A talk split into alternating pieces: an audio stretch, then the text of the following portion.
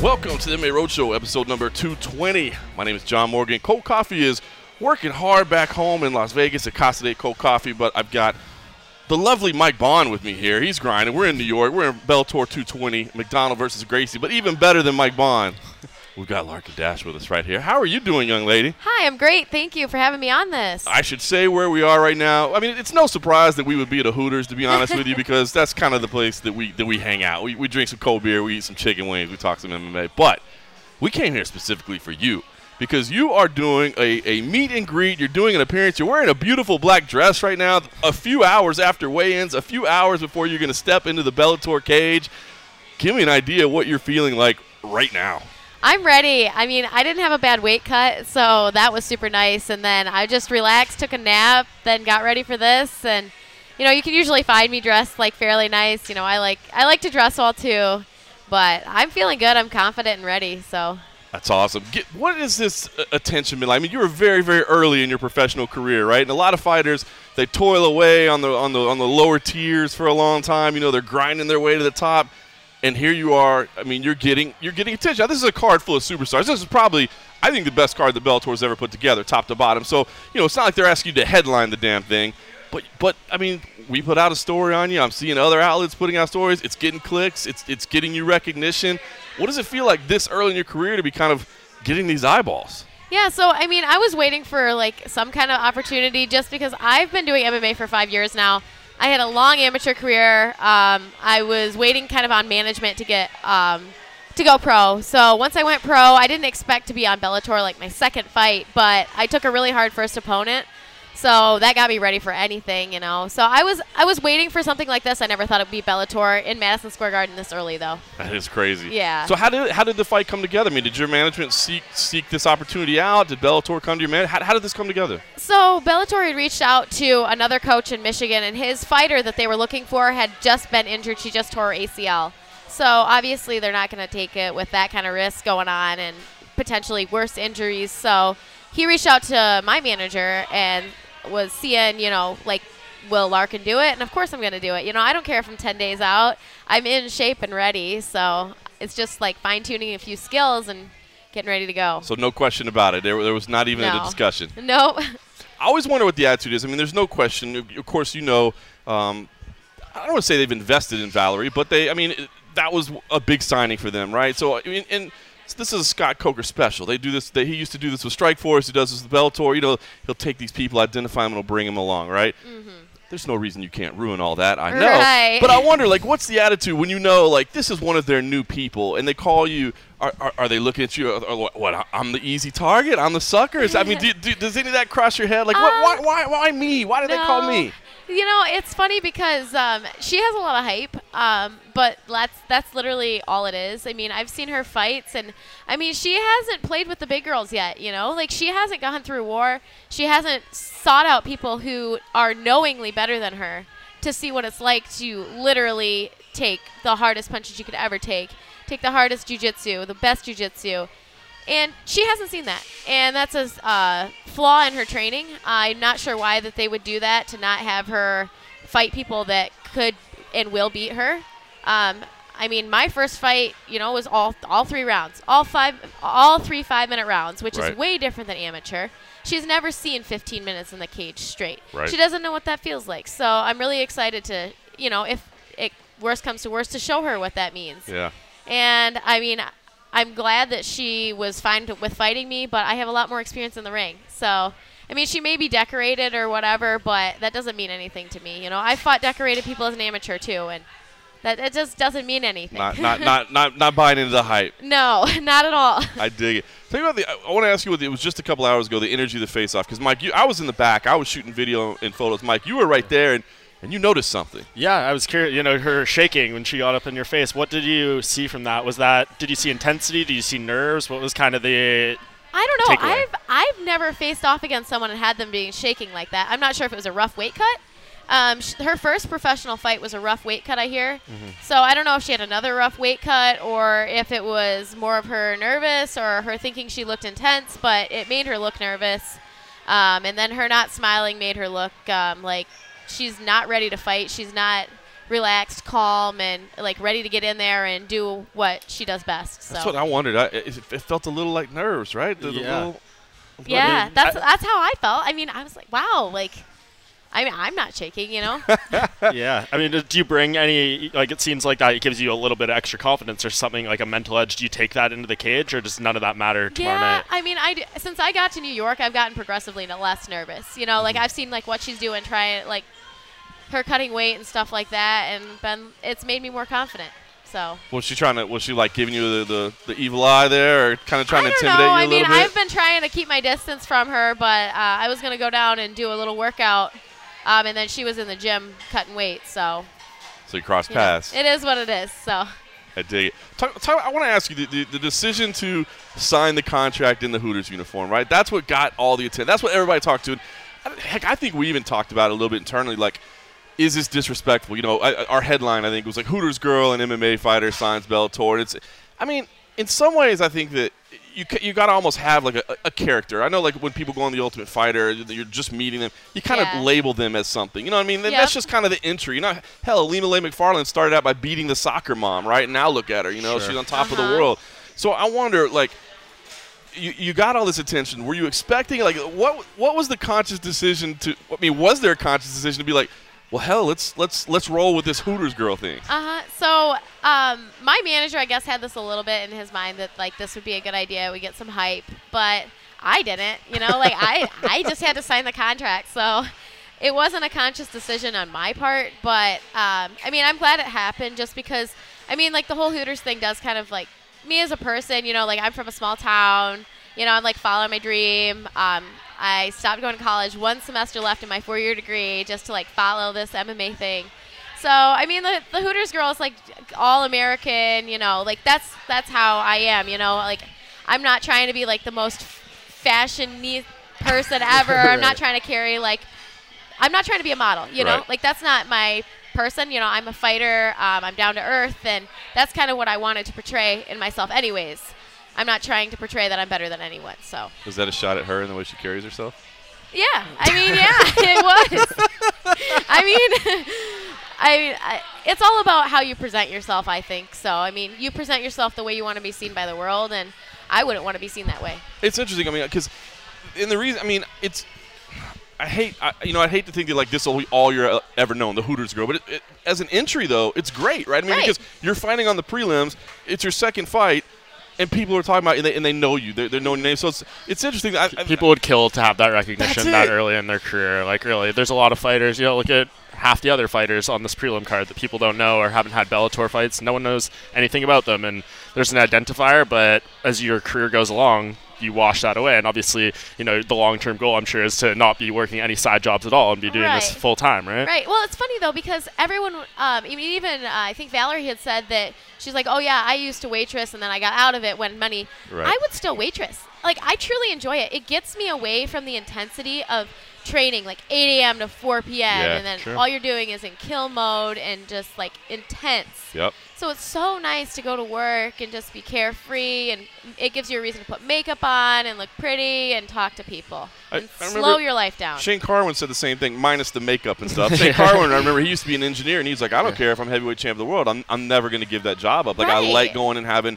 a normal part of my day that's not just MMA all day. hmm What- yeah. What uh what what what degree were you pursuing that you Yeah. quit one semester? business. Yeah. Yep. Wow. So me and my boyfriend uh, actually started a business. So Cool. I mean, it did it did kind of help that I was in business school, but you know, like I really wanted this dream to go somewhere. So I was like, well, you know, I, I ended on good terms, so I could always go back and Mm-hmm. finish that last semester, and I will go back and finish it. But I'm waiting for the right time and Yeah. like a little bit more normality in my life. So Everybody, What- everybody had to say you were crazy, right? I mean, yeah, yeah, that's yeah. what really did. got you into fighting though like what was the you know passion that kind of grabbed you into did you train like anything younger like a specific martial art and you just went full bore into mma So I was a farm girl. So Okay. I was Where are always you from originally? something. Hillsdale, Michigan. okay So super small town. Um, And then I was super athletic in high school. Then I went to a D1 school, so obviously I wasn't gonna play like D1 sports. I wasn't that good at anything. So, um, I mean, I just found MMA and I was like, sure, like I'll do it, I'll try it, and that's my attitude. So,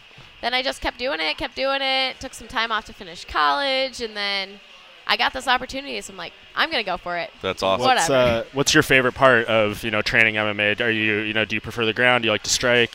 I mean, I've been working a lot on striking. I love the striking a lot, but I love doing. I love the cardio part. Like I was a cross country runner, and I just really mm. like enjoy seeing myself be able to like have more cardio than my opponent. Right. No matter where I go, no matter who I face, like I will always out cardio someone, and I really like that feeling. That can be a big help, and when you see when you see people break, right, and you know that they're that they're feeling it. Yep. That can be pretty incredible. Did you watch Valerie's first fight? Did you? I mean, did you, are you somebody that breaks down tape? She's obviously got a very unique style. Um, yeah. So my coaches watched it in depth. I just saw a little clip of her pro fight, um, and um, I trained specifically this like when I was getting ready for this uh, for her style. Okay. So. Um, you know, I know what to expect. I've actually, I actually fought a girl that was also on the same kind of path, like very decorated, um, was extremely good with kicks. As an amateur fighter, I took my first loss as an amateur to her, Right. so whatever. But it was in Joe Louis Arena in Detroit, and it was a cool opportunity. Wow.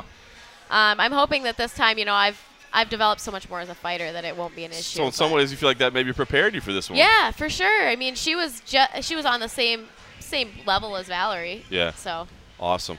Well, uh, provided everything goes your way, which it, I feel I feel confident in you. I think it'll get done. What's I mean, what's the goal here? As you said, you you've got this attention that people would kill for. You know, this Uh-huh. early in their career. Is the goal to to, I mean, are you one of these people that wants to fight six times a year or whatever? Or do you want to take your time and, and guide your way through? I mean, you're still early, you're developing. So give me an idea. What's what's the plan moving forward? Yeah, so I mean, I go one fight at a time, and I'll kind of like gather myself for a week after my after this fight and write down here's what I want to change, here's what I want to do differently, here's what we need to work on, and then I'll go into the next camp. But um, I mean, I think it's whatever my, my team thinks is best for me, whatever my management, my coaches want to see. Um, I know they have my best interest in mind. So, I mean, eventually, uh, obviously, I do want to start a family. So, whether that is like a, a break from fighting or if that's at my end, the end of my career, we'll see. But I'm definitely going to keep going with it. So, this was just a big step for me. Phenomenal. Well, this is awesome. I think it's so cool that here you are, this early in your career. You got an appearance here at Hooters in Madison Square Garden. You're going to be fighting. It's going to be crazy. The New York crowd is nuts, man. We've been here a couple times. They are awesome. They put. I mean, the, the, they're they're rowdy. They're yelling. It sounds like ticket sales are really good. So I, I got to imagine. Are you going to sleep well tonight, or is it going to be yeah, tough? I mean, I'm not nervous at all. You know, like I'm, I love being the underdog because you're literally going in there and you're being like, "This is what I got." I mean, are you gonna match it? That's So it. I'm gonna sleep great. You know, I just took a nap, so I'm ready for another another nap. So I dig. All right. Well, listen. We pulled you away for long enough. I appreciate the time you spent. Listen, yeah, thanks so much, guys. You got it. We are here for Bellator 222, MacDonald versus Gracie. Let's do this while we get reset. Uh, the young Mike Bohn had a chance to speak with his fellow Canadian, Rory MacDonald, earlier this week, and uh, we'll play that in there for you now and see if you can start getting a little little feel into the mind of Rory MacDonald. What's going on? Here's uh, Mike and Rory. All right, well, this is a uh, huge week for Canadian sports. You got yourself defending your title. You got the Raptors in the NBA Finals. Uh, have you been following along with the Raptors? Do you feel any extra pressure to kind of make this a, a great week for your home country? Not really. Uh, I was actually just talking with Danny. I, I haven't even been watching. I've seen obviously like everyone talking about it on social media. So uh, wish them the best of luck. I mean, you, you've been to some Raptors games. You infamously went to that one with uh, Conor McGregor a few years ago, right? Uh, I don't know if I went with Conor. I you did. one. When you guys were doing the World Tour. Okay, was it? I don't know if he was there though. Okay. But uh, I remember I was with one. It was a promotional thing. I, so yeah, it was cool. I, basketball was one of like the coolest live sporting events I've actually been to. So I definitely go again. Awesome. Well, hopefully, you know, maybe there's a championship parade. We can get you there with your belt and everything. It'd a good time. Never know. Okay, perfect. Well, this is a quick turnaround for you, Rory. Um, obviously, you know the the talk of your statements after the last fight, well documented and everything. Just you know, what's this camp been like uh, after you know you got past kind of that post-fight media flurry and just were able to focus on yourself and kind of close yourself in? Yeah, really, the beginning was just getting my injuries squared away, taking some time to rest, and uh, my headspace, just getting everything in line, cl- clearing everything up, and uh, yeah, then it was just putting in the work. And uh, you know, being in good shape for a fight, taking a break, and then training hard again, I feel in great shape. So uh, I really feel like I'll be able to put on a great performance. Yeah, what ultimately factored into your decision to do this fight? I know Firas said pretty much immediately afterward, like he, you know, if it was his call, he would encourage you to do it. Um, I'm sure it wasn't 100% his call; it was yours as well, and maybe some other people. But what were the determining factors? Well, um, I, I, personally I would have wouldn't have minded if the fight, you know, was like later on, maybe in like July or something. Sure. Just to, because at the time, my elbow and my cut and things, thinking in my head, well, the, will I be able to train properly for this, or am I going to be sitting on my butt and have to fight, you know, with no sparring and no hard training? So that that was making me think it should have been maybe fought a little later because I didn't know how my injuries were going to heal in time, but they did heal fast, thank God, and I was able to train hard. Um, but uh, they they basically were like, you got to fight or you're not in the tournament. So wasn't really willing to do that. So would you have had to give up your belt? Yeah, I think I would have got I would have got the boot. So uh, gonna gonna go in there and uh, you know show that when the when they put pressure on me, I, I will uh, you know I'll come back harder and, and, show that I'm a champion. Yeah, you're the only guy I can remember, you know, basically in MMA history to have two consecutive fights where your next fight was lined up afterwards. You know, it happened after the Mousasi fight, it happened after the last one. Um, it seemed like going into the Mousasi fight, you kind of liked it. You're like, I like knowing what's next, all that stuff. But now, maybe now it's like I could have wished for a little more time. Um, I don't even know what's after this one too, because I know funny now. Yeah, so it's cool. I mean, it's nice, I guess. You know, to have a bit of uh, of a, a guide, so to speak, where it's like normally you just kind of you're just waiting around till you get the next name. Yeah, and it saves people like myself asking you every interview what's next. Yes, right. So we, we know. Do you know like if there's any timeline for that final when they want it or anything like that, or is it all going to be dependent? Are you going to be like, hey, give me a, a, bit of time after this one? Well, I need time. Um, I, am having a son in, in uh, the beginning of August, so um, me and my wife want to have some time for that to, you know, you know, just reorganize this new uh, new uh, addition to our family. So we'll we'll need some time with that, and then once we get our ground, we'll be able to train for a fight. So maybe the end of the year-ish, maybe I don't know, somewhere like that. Yeah, that'd be a well-deserved break for sure. Um, and just with this fight with Neiman, I mean, you are used to fighting, you know, very recognizable names, veterans, people who who've been around. This guy has not been around all that long, even though he's seven zero in Bellator. Um, what do you just make of him as an opponent? What's kind of your scouting report on him at this point? He's very good. He's fighting for the world title, so you know I can't overlook him because he's only got nine fights. Because um, I was once that guy too, where I was on my way up, and maybe those veterans who are used to fighting other veterans, thinking I'm just gonna squash this young guy, but I don't I don't look at it that way. I'm, I'm fighting for the world title, and I uh, I plan on putting my A game in there, no matter who I'm up against. So. Yeah, and you mentioned you know, earlier in your career, obviously you know, that just instantly makes me think back to the fight with Carlos Condit, and like you were obviously doing super well, you're on a roll there. But you know the veteran maybe has some tactics, some things that he's able to utilize. Is there a point in this fight or things you can do in this fight to maybe real like show him this is a different level? You know, everyone talks about there's levels to the sport. Absolutely. I mean, when you have experience, it's it's key. Um, that was one thing I was missing when I first got into the high level of UFC competition.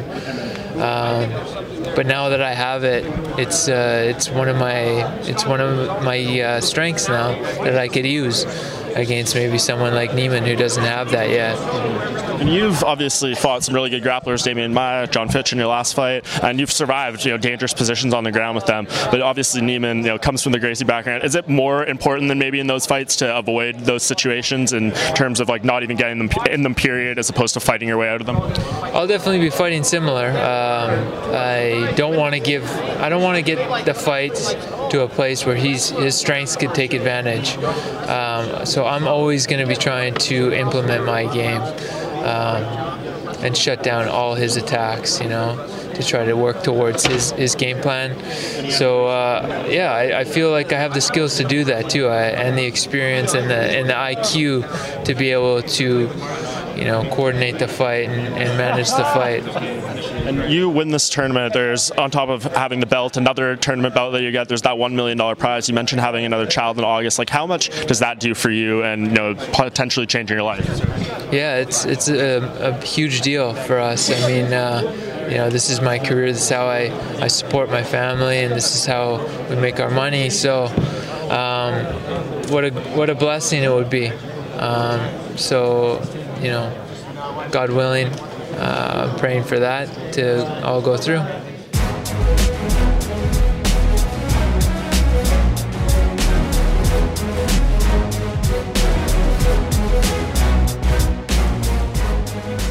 Right, welcome back to the MMA Roadshow. That was Mike Bohn with his fellow countryman there, Rory MacDonald, the champ, the Bellator welterweight champ.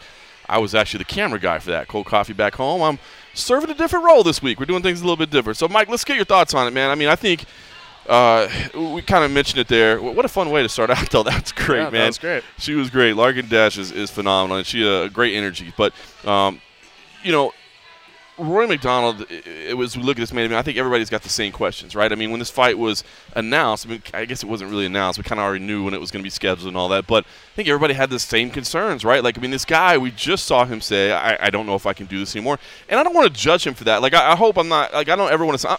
The, the honesty is amazing, and I get it, man. I mean, we talk to these fighters all the time. This is a mentally taxing game, man, more than a physically taxing game. But I think everybody was worried. You know, is he physically okay and recovered from that fight? Is he mentally in the right place? Uh, and and you know, I guess with Neiman Gracie, the good news is you're not talking about somebody that's probably going to come in dropping bombs, trying to knock you out. You know, but it, it, can get frustrating, you know, grappling and defending takedowns and trying to battle off choke attempts and all that. But I mean, based on Rory's body language this week, based on your talking with him, give me an idea where you where you think his head's at, and, and are you concerned this could be a bad night for him? I don't know. I mean, like Neiman Gracie is definitely capable of winning, even against you know I think the the best version of Rory MacDonald. He's he's a good fighter. We don't know how good, but Yep. if what we've seen from Neiman Gracie so far is any indication of like you know where he can go, I think you know he's got a real chance against any version of Rory. Yep. Um, it's interesting, like what you said there about he's not, you know, a guy who maybe like he'll choke you out, he might armbar you and break your arm, but you know he's not like necessarily a knockout threat. I think maybe that's what Rory thrives off, though. More so, like I think that could be part of the problem. Like you're That's going good into a fight against Jon Fitch, like what's the worst that's going to happen? He's probably going to grind you out for five rounds, Right. and like maybe you know beat you up a little bit, Yep. but it's- you're not gonna, you know, it's not a Robbie Lawler type of like, oh crap, like I could be left face first on the canvas, like this could be real, real bad. So I think maybe that plays into it, but the overall question, I am way more satisfied from what I've seen from him this week than the last fight week that he had. Even going in, like, you know, he had that weird interview with Steven Right. Rocco in San Jose where, like, the whole thing was just about his faith. And, you know, that was the line of questioning that Steven chose to pursue. Right. Um, there's no secrets that that's become a big part of Rory's life. If you look at, like, his Instagram and his Twitter, it's all, like, you know, Bible verses and stuff like that.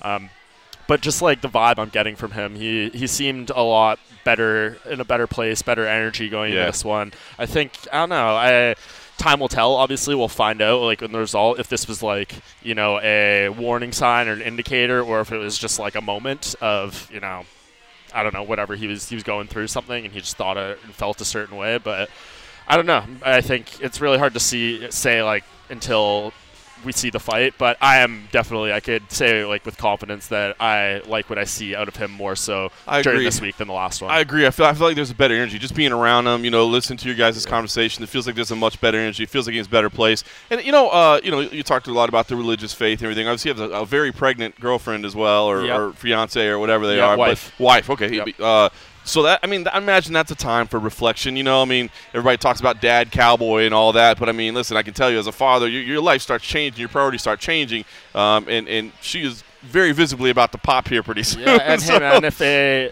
at the end of the day, like what happens after this tournament, we'll see. But if a million dollar prize doesn't get you off your ass to like, you know, we know he's a good fighter, but like if you can't get motivated for that, Right. then like okay, maybe you should think about Yeah, not doing this that helps anymore. set up like your he has all, he has a championship belt on the line. He has a potential million dollars, like one fight away. It's you know basically the dream scenario for any fighter. So Yeah. like if that doesn't get his juices flowing, if he's still not up for that, then uh, yeah, maybe this isn't for him anymore. I'll tell you what, though, it is interesting because I'll be honest, I hadn't even thought about what you said before. Because to me, I was like, well, this is a safe spot. That's good. You know, it's not like anybody's going to come, you know, looking to touch the chin. I mean, you're, you're going to have to, you know, as you said, it's not like fighting Jon Fitch, but.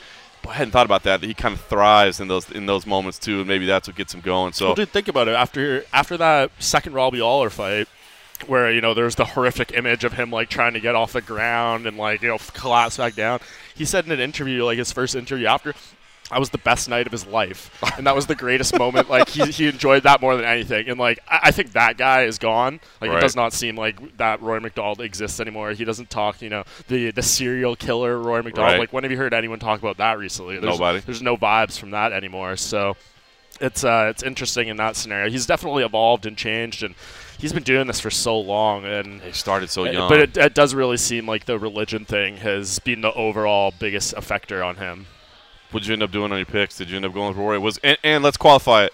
Was it just a Canadian homer pick, or did, or did no, you? I still think Roy. I mean, again, I said off the top, Neiman is good. He can win this fight, but like it's one of those things that I until I see it, I just can't pull the trigger on it. And like maybe after the fight, we'll be like, shit. What was I Neiman thinking? Gracie submitted him in the first round. This guy's really damn good. He's a top five, seven welterweight in the entire world. But right now, just based off what I know about these two guys, like Roy MacDonald, we've seen him against a Demian Maia, against Jon Fitch. Like he, he's got good defensive grappling, never been submitted.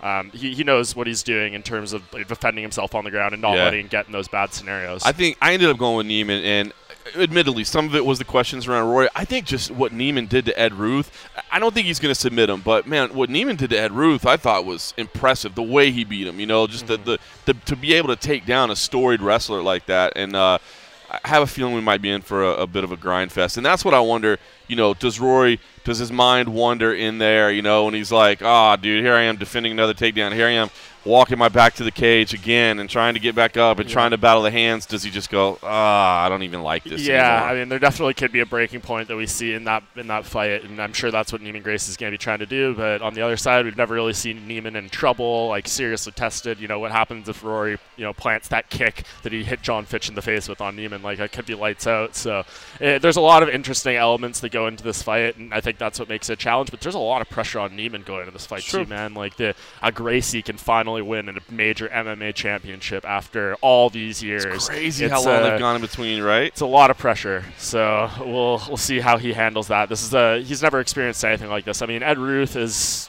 a very competent opponent and everything, but it's just a different world, you know, fighting someone like Roy MacDonald. You think there's more pressure on Neiman than there was on on Kron, or less? Like, I, I feel like. I feel Probably like less. because it's not a UFC fight, like even though even the though it's a, day, it's yeah. like tournament title, all that. Like I feel like, and and I think with Kron, of course, it was because he was Rickson's son too, Mm-hmm. and Hickson has like this aura and this legend about him, right? But I do feel like like when Kron stepped in, there was just like unbelievable amount of of of, of pressure, where it's like, dude, you got to represent. And I think yeah, he's shown Neiman has their styles are a little different. Like Kron has Slightly different. he's a guy. They're yeah, different human beings. Yeah, very different. Uh, But you know, Kron goes in there. He beats you know Kawajiri in what like his third fight or something. Like he's was proven or like that he could beat good guys way earlier than Neiman did. You know, Right. he he got the Bellator treatment. What Yeah. he got built up. He's seven and zero in Bellator, nine and zero overall. So they. You know they did well, and if he wins this fight, you'll be like, "Hey, you know Scott Coker did it again. He built up a guy from nothing and turned him into a legitimate top ten, top five welterweight." So we'll It's see. interesting too. That's such an interesting path too, because uh, that's one. I think that's a huge. Like, if you're a prospect and you're thinking about where do I want to go, where do I want to go, like, and I know fighters have a different mindset, dude. Like, they're not like me and you. Like, they they say I want to fight the best person, and they really mean it. Me, I would be like. I want to fight the easiest person available that I can still get Yeah, paid. You know, exactly. what is the path of least resistance? Exactly. And Bellator has that luxury. I mean, it was the, it was it's the Scott Coker model, right? Did it with Strikeforce, done it with Bellator. Gets criticized sometimes. You know, people say like MVP should have been facing be- better people. AJ McKee should have faced better better people by now. But I mean, it's good I think to get those reps, especially when they're getting these guys, and they have to. They've got to roll the dice on these people early in their careers because if you wait till a guy is ten or twelve and zero, he's going to the UFC. Yeah, you just never know. And I mean, this I think pr- rolls perfectly into the conversation I had with Dillon Danis at Media Day as well. Like we, I more or less talked about this, and he, I was thinking it in the back of my head, but he brought it up on his own. He's like, look at Aaron Pico. You know, like that's there's basically three sides to every fight booking. Like I said, you know, there's the fighter, what they want, what the management wants, and what the promoter wants, Right. and you need to come together and find what gels best in that scenario. And you know, I think Coker does it better than others, but I think you could criticize that maybe it goes on a little too long in some I guess that's like it's that's the that's the feel, right? It's just mastering that point of yes, bringing them along, but but finding a, a, a true test. it's for just a weird one, right? Because then you look at MVP, and you know Douglas Lima may very well be the best welterweight on earth. Like you can make that argument. He's really damn good. Um, you know, a lot of people get shut off by him, so like there's Yeah. no shame in it. But yeah, like you could. Was he MVP ready after all that time? Would he be less ready three fights ago if they did it? Would he be more ready? Like you just Yeah. don't know. But at some point, like there's a proper scenario. Like I think, you know, especially if you're starting someone 0 and 0 or something like that. Like you give them a handful of fights, but like at what point? At some point, they need to make the jump, and at some point, people get sick of seeing them being a setup matchup or whatever way. that, that, yeah. that feels that way. Yeah, no question. All right, let's get to uh, we'll, we will get to Dillon Dan in a moment, but let's do this. Uh, you had a good interview with Chael Sonnen as well. Chael Sonnen fighting Lyoto Machida, a couple MMA legends there. Uh, let's uh, let's play that interview so everybody can hear that, and then we'll talk about some of the things that were said. And unlike the interview that uh, I put out on video. I left in the very first part where he told you some funny stuff. Oh, no. And this is this is Chael and Mike. All right, here when you are, Mike. I must tell you, I have a really bad breath. There's nothing I can do. It's okay. I can hardly be around myself. I just don't want you to leave here and go, hey man, that guy's. I, I, okay. I got it. I got it. Work with it. it's all right. I forgive you. All right. Mike Bohn here at Bellator 222 Media Day, standing next to Chael Sonnen, who co-headlines this card against Lyoto Machida. Your 15th career fight against a former world champion of a major organization. headlines? What kind of an expression is that? What does that mean? the co-main event. Nah, excuse me, the main event. Rory, Rory is the encore. I am the main event. I like that one. I haven't heard that one from you before. Yes, no, I'm being real with you. Rory MacDonald is the encore. He should call himself the encore. You were originally at the top of the bill. Look at him, sitting in the middle. The king sits on the end. Huh? Look at this. This was my seat. I got up from it to do this interview because you asked me to, and you dressed so nicely for it. I thought I should do it your way. True story. You were originally the encore, and then they put you in the main event. What happened there? Yes. Uh, you just used my. Oh. I, it's pretty good, Mike. I must tell you. Okay, listen. Here's what happened. They are fighting for the world championship. In fairness, the world championship goes last. That's just the fair way to do it. Unless you're Horiguchi and Caldwell, then you go first. Are they opening the show? I've actually always wondered where they've been. I assumed it was the, it was me and Machida, then who you just said versus Caldwell. What's his. Cal- Nobody knows for sure, but that somebody is taking on Caldwell, and then the encore. And then I thought no, those guys fine. And and then it's it's been a little bit of a mess. Eventually they will call my name and I'll make that walk. Yeah, that's all that matters. That's all that matters. And as I tried to say, you know, 15th former world champion of a major organization you're fighting. Um, just talk about fighting that level of high level competition over and over and over and over. Is that that's what you want? I know that, right? Yeah, well, I must tell you, I, I'll fight any of them. No, I wouldn't mind an easy fight or a middle fight. Anybody that wanted to fight me, I, I, I, I will go fight. And I had guys in my career, Jeremy Horn comes to mind, uh, but they gave me opportunities when they didn't have to. Gave me opportunities when, when I was begging for it, and they were up here and I was down here. And I appreciate those guys, and I will hand that I will hand that back anytime. And if I can't defend myself and they can get over on me, then good for them. That's the business. But uh, as far as taking on Machida, taking on champions, I mean, yeah, that's, uh, that's the way it seems to go. I've had a I've had a hard schedule, no way about it. If you look at my resume, it's been a tough one. Yeah, absolutely. And where does Machida fit in? Do you think to the in terms of the most difficult opponents? Yeah, so I'd have to tell you that after this fight, but looking at it going in from like say an intimidation factor, he's right up there. Just because he's so weird, I just don't have I don't have anybody in Portland that does what he does. We don't hold his stand. We don't do karate. I mean, I thought in my mind we settled this debate of wrestlers versus karate guys in 1993. That's what I thought happened, but somehow he stuck around, and that's a credit to him. That's not meant as an insult, but somehow he's found a way to make a sport that sucks effective. In truth. How has his style evolved, do you think? Because it seemed like there was a point there, you know, end of his title reign, a few losses after. Maybe he was getting figured out a little bit. Then he dropped to middleweight, got some new success there. Like, what version is he now? Like, is he someone that you fully kind of know what to expect, or is it still a lot of mystery there? I think I know what to expect a lot more than some of the guys that had to fight him early on, just because there's more footage. I don't totally know how to deal with it. Uh, I mean, it is it is unique. I'll only get one crack at this thing. I worked really hard. I trained really hard, but as far as preparing with somebody that does what he does, that just simply didn't happen for me. And um, you know, I think he's done a very good job. People ask me where he's at in his career. I'll remind you, in his last fight, he beat the former world champion. So had he had that fight six months prior, he'd be the current world champion. So I mean, I think he's right up there in skills. Yeah, and the reason you keep wanting these big fights too is because it takes you in the trajectory of the title, right? Which is your ultimate goal. Um, does this this one puts you on the doorstep, right? Yeah, this is said to be the number one contenders fight, but it puts me in a really weird spot. Like generally, you would be chasing the champion. I mean, that is the general rule of the business. That's the general rule in, in life in any business. Ryan Bader sucks. Ryan Bader can't draw. People don't know who Ryan Bader is. So Ryan Bader, as the champion, has to beg me to come in and fight. It's, the rules are totally reversed. He's got to beg me to be the one, number one contender. I don't like Ryan Bader. I've got a history with Ryan Bader. I want to be champion. I don't know if I want to do Ryan Bader that favor. And I've given him the opportunity to win me over. I've never felt he called me out the right way. He never affected my ego. And I never felt he, uh, felt he shined up my wheels enough to make me then come and do something for him. I think he's playing his cards wrong. I think he needs to be a little nicer to Old Chael, quite frankly, or he needs to be a little bit meaner to Old Chael. But he seems to be sitting in the middle of the road, which is why in his meager little career, a fight with me would be five times, five times what anything he's ever done before. So until I like Ryan Bader a little bit more, which I really don't see happening, I'm not giving him the, I'm not giving him the opportunity to fight me, even though he's champion. How do you like that? Interesting. So uh, I could maybe agree with the part. Maybe he's not the biggest draw, doesn't have the biggest name, but two division champion. Why does he suck? Yeah, well, skill wise, I think he does a fine job. I think he's got a couple of tricks. I think as a competitor, he is coming further and further. Uh, I also acknowledge his heavyweight championship. I was in that tournament. I mean, one of the one of the deals going into the tournament was whoever walks out of this there's no politics here. It's a straight line bracket. So I will give him his due on that. But I mean, look, he's got to do his part you know, if he wants to get on a docket with me, he has to do his part. And just just being the champion and bringing that to the table, that's a lot. Because I want that championship. I mean, that's a lot.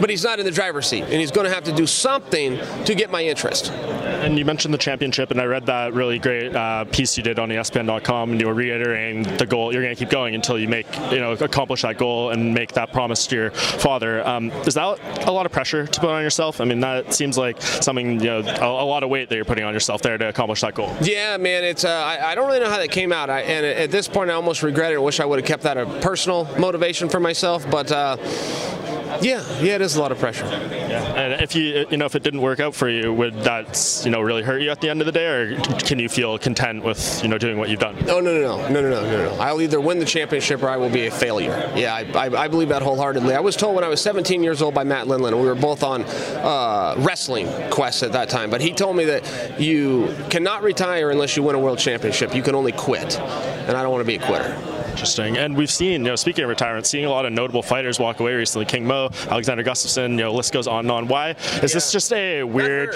Is this just a weird coincidence kind of thing? Timing lineup. That hurt for me. That hurt for me to see uh, King Mo walk away. I had no idea. I talked to Mo all the time. He never even alluded to that. Plus, I think he's fighting very well. Quite frankly, I don't love his strategy at all times, but as far as his skills go, I watch I watch King Mo, and I'm, I'm so impressed with him. I'm I, I just think he's such a good good fighter, good ambassador for the sport, great guy to be around. Uh, but privately his body was hurting. You know, he was having some injuries. He was having some. He was having to then going to fights injured. He wasn't being able to train the way he wanted to. He retired. But yeah, that was that was sad for me. And last thing, we were talking to Gus too. Quite frankly, Gus too. You know, I, I, didn't see the Gus one coming. I don't. I don't have the personal relationship with Gus that I do with Mo, but uh, uh, yeah, I'm a big fan. And uh, I, I, was watching. I thought he looked great. I thought Gus looked absolutely great. He got pinned down in one bad position. Was the same position that Jon Jones put him in. I thought, well, Gus, let's just work on that position. The rest of your ski look great. I disagree with him. I, I, don't think it's time for him to retire. Interesting. And last thing, uh, we were talking to Machida earlier, and he said he's being surprised at the lack of talk from you leading up to this fight. I know you say you don't talk trash, you talk truth. So give us the truth about Lyoto Machida. Uh, and you know, if it's kind, it's kind. If it's not, it's not. Yeah, and, and that's the way it is. I've, I've never sold fights. I've never talked trash. In my opinion, I mean, I, I have some, some some real feelings. Some of them uh, maybe just carried over to Ryan Bader a moment ago. But I don't make those things up. Ryan Bader knows what he, he knows what this is about. He's he's known about this for a number of years, and he knew eventually this was going to come out publicly. So. Uh, as far as Machida goes, he seems like a really nice guy. I met his wife. She seems like a really nice person. I met his kids, two beautiful children. He just seems like a great dude. How do you beat him? I got to crowd him. I got to get my hands on him. I don't want to deal in that range. I don't want to deal with that, that, that karate stuff. I'm gonna I'm gonna taunt him early on, trying to get him to throw a kick. I think at some point he has to throw it. Even if I do an interview like this, and I think he has to do it. He's been doing it since he was eight years old. I do not think he can control himself. And when he throws a kick like everybody before him, I will run his ass down, and he will never get up. Perfect. Well, Chael, I really appreciate the time as always. This I believe isn't that. this isn't You know, quite. Some guys just say that. Some guys say that because it's a polite, but you mean it. I can tell you mean it. Thank you for that. It's not as quite as extravagant. We did the uh, big Rolling Stone interview a few years ago. We did an arm wrestle. We did last year the, on the Viacom uh, balcony there Yes. out in Times Square. It's not quite as extravagant, but it's always good to talk to You you. dressed even nicer, huh? This true. is, this is something. I, I had to lift it up a little no, bit. your mother's watching this, and she's very proud right now. Congratulations. All right, thank you, Chael. Appreciate it. Cool. Appreciate you.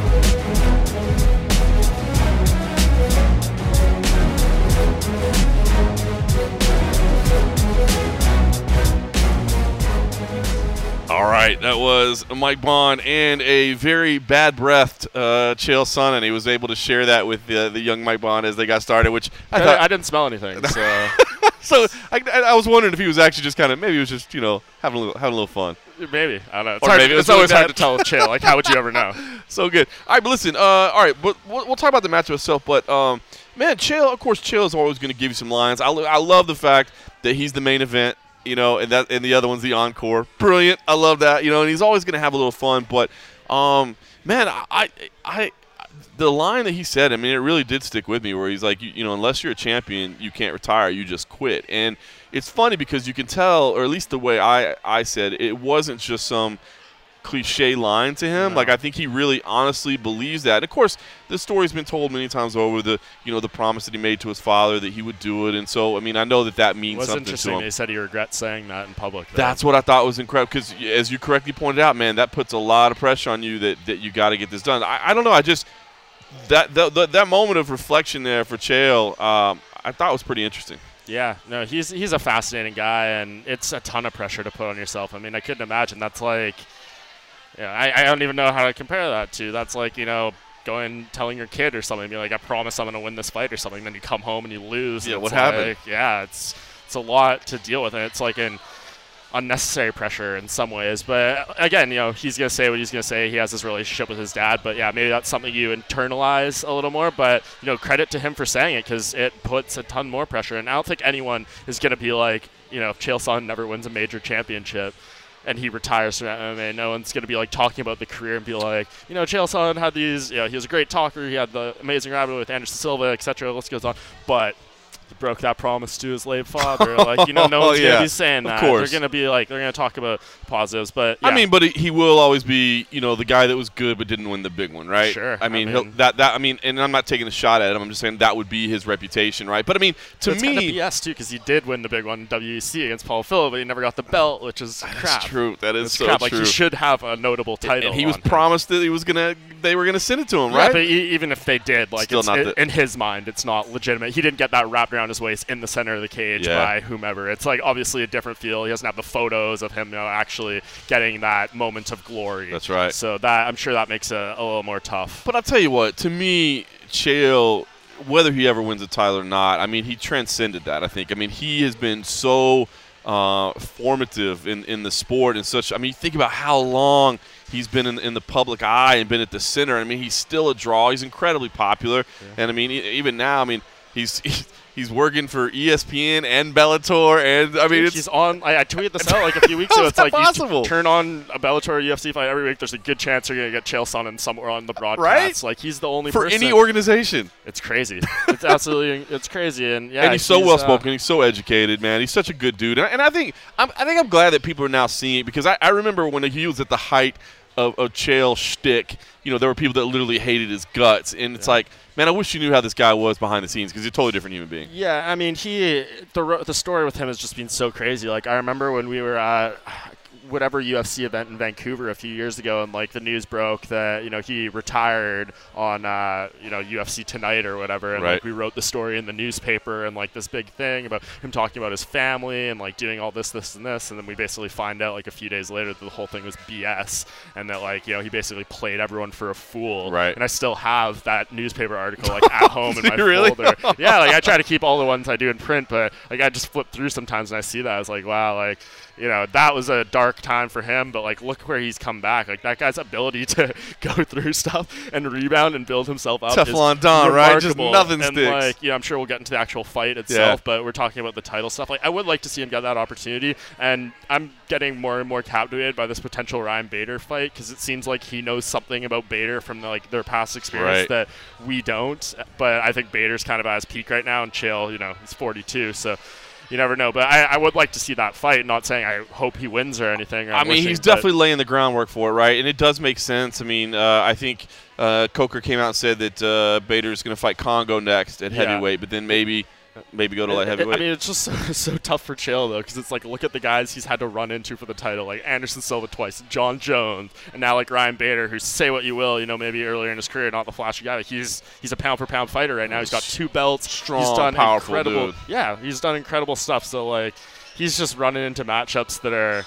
You know, really, really tough for him. So Yeah. we'll see if he can ever accomplish that goal. All right, let's talk about this matchup that he's got right now. Lyoto Machida, obviously a, a veteran of the game as well. He's getting up there in age also. I wonder, um, I know he doesn't ever do like crazy open workouts, but were you kind of surprised at like how non movement there was? I don't know. It just the, the open workout that we had outdoors That here. open workout was kind of just meh with everyone. yeah, and, and he normally him- he normally does cool like yeah, you the know, one he at did a- Hawaii was dope. It was, It and was here cool. and maybe because it was like on a beach and stuff, and it made it. That little was really cool, yeah. Versus just the corner of a New York street. Granted, we're outside of Madison Square Garden, but yeah, it's yeah, like a smelling hot garbage dog stand and to work out. garbage. Sorry, New York. It's just the truth. It It's true. Your like city smells like garbage. I lived here for six months. Like I loved it at the time, but every time I come back, it's like this place smells like garbage. Sorry.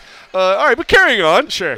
No, but I don't know. I, I I don't know if I'm if I'm reading too much into it. I just his open workout was very just blah. There, there wasn't much to it. and I didn't see much out of it, so it kind of worries me. He's been in good spirits. You know, I've talked to him a couple times, and Think it may be an injury or something, Oh yeah, like it just yeah. That's what it scares me a little bit. I don't know. I don't know. I just didn't know if you observed it and thought the same thing at the workout. Um, I mean, I was kind of working and stuff, so like I was you know doing some stuff on the side, so I didn't get a real, real good look. I kind of just saw them doing their thing, and I was like, okay, this kind of just looks like a Yeah. normal Machida thing, but I didn't see the earlier part. But yeah, I mean, it's a possibility, and um, if he is hurt, it'll probably make it a more competitive fight. But like, you know, not no disrespect. Did to you Chael, take but Lo- this is literally like Lyoto Machida. This is the style of matchup that he's ate this kind of dude alive his entire career. Yep. Like this is tailor-made Machida type fight that he's destroyed these guys over and over and over and over throughout his career. I mean, So, it plays like, into right? Because like he's he's going to be a counter striker. He needs you to come at him, right? And what does Chael have to do to win? I mean, he can't, stay on the outside and try to kickbox with him. And just uh, enough though in that Chael interview we just played. Chael has said, go back through like almost any pre-fight interview. You know, what's gonna happen in this fight? He says every time. Game plan's always the same. The bell's gonna ring. I'm gonna go across the cage, try to put him on his back and beat a hole in him, not let him up till like blah blah blah. Yep. But he said this time he's like, oh, I'm gonna go out there. I'm gonna dance with him a little bit. At some point he's gonna throw a kick, and I'm gonna catch that and put him on his back. And he's not getting good. back up. Yep. It's a little bit of a different take. I don't know if that's just because you know he was trying to be a little more open with me or whatever. But like. He went off script, his usual script on that one. Yeah, what he says. So that's interesting. Maybe he has a slightly different approach, and I think you need to. Like Machida, you can't just. I mean, I guess you could just go out there and try Bull to do rush that, at him. but that, that's probably a bad idea. Like he'll probably clip you. How many times have we seen guys walk Over right into over. Machida's punches? No, Ryan Bader. over and So- over. Did you take Machida in the, in the picks? I actually picked Chael. Did I you? Yeah. Um, I don't know if that was like more of a homer pick, but we'll see. I think I did. I honestly can't remember at this point. I'm pretty sure I picked Chael. Uh, um, I picked Lyoto, but I, I'm. It's funny. So I think you picked Chael and you're waffling. I picked Lyoto and I'm waffling now. Yeah, I mean, at this point, the staff picks, I'm just, I'm just middleman. I'm, I've been a middle. I won the first year ever, I think, in 2014, and I've just been hovering in the center like ever since. I, I don't know what it is. So. That's funny. You got Yeah. hot at one point. I've never won. Damn it! I'm always in like third or fourth, right around there, up, up towards the top. I always mine is always want to pick the prelims. I feel like I'm so much better at picking the prelims because like now Bellator cards would normally be hard. This one's a little bit easier, but tough. but yeah, but UFC prelims. I feel like it like. I, you know, after after you've interviewed people a whole bunch, you know, they're, they're well into their careers. I feel like I have a harder time like dissociating emotions from my picks. So it's like on the prelims where it's like guys that I've, I've never met or I've only met once or something. It's like I, I can very clearly evaluate what their style is, what their skill is, and how it's going to play out. Yep. But as as like I said, you interview 10, 15, 20 times or whatever. Like I, I don't know. I start to develop feelings for the people. It is, and you know, you're not supposed to do that, quote unquote, but like it's human emotion. Like, tell me, you know, you get to know someone, bonds form, and you know, even if it's completely like impartial, you just see these people and you just start to feel a certain way. But um, I don't know who first said this quote, but I feel like covering the sport, the more you learn about it, the less you know. In a lot of ways, Yeah. you know, particularly when it comes to the fights themselves, because you're like, yeah, so much crazy stuff can happen. We've seen so many things. How many fights Mm-hmm. have you sat cage side for? Where like, you know, the entire range of everything that's going to happen from Anderson Silva snapping his leg in Oh. half to you know these crazy Yeah. upsets. Just when you think you haven't seen, like, there's nothing new to see, something new yeah, you see Raymond Daniels doing like a 360 one punch KO thing. Like it's it's nuts. So yeah, I think that that rings true. Like the sport is so unpredictable, and the more you learn about it, the less you you know. I think. No question. All right, well, here, that's a perfect segue because there's a guy that it seems the more you learn about him, the less you know, and that is Dillon Danis. Uh, an interesting character, man. I, I don't think we need to set up very much, uh, you know, what this guy is about. He's uh, he's a polarizing character to say the least, man. He's, he's definitely uh, confident in, in what he does, um, and and you had a chance to speak with him. But I thought.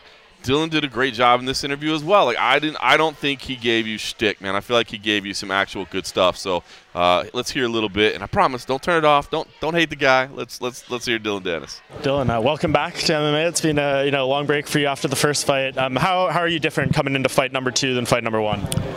I don't think I'm different. I mean, I only had 40, 60 seconds in there. I don't know how long the fight was, so it's the same, same feelings really. I mean, I, I'm just kind of learning on the go with all this.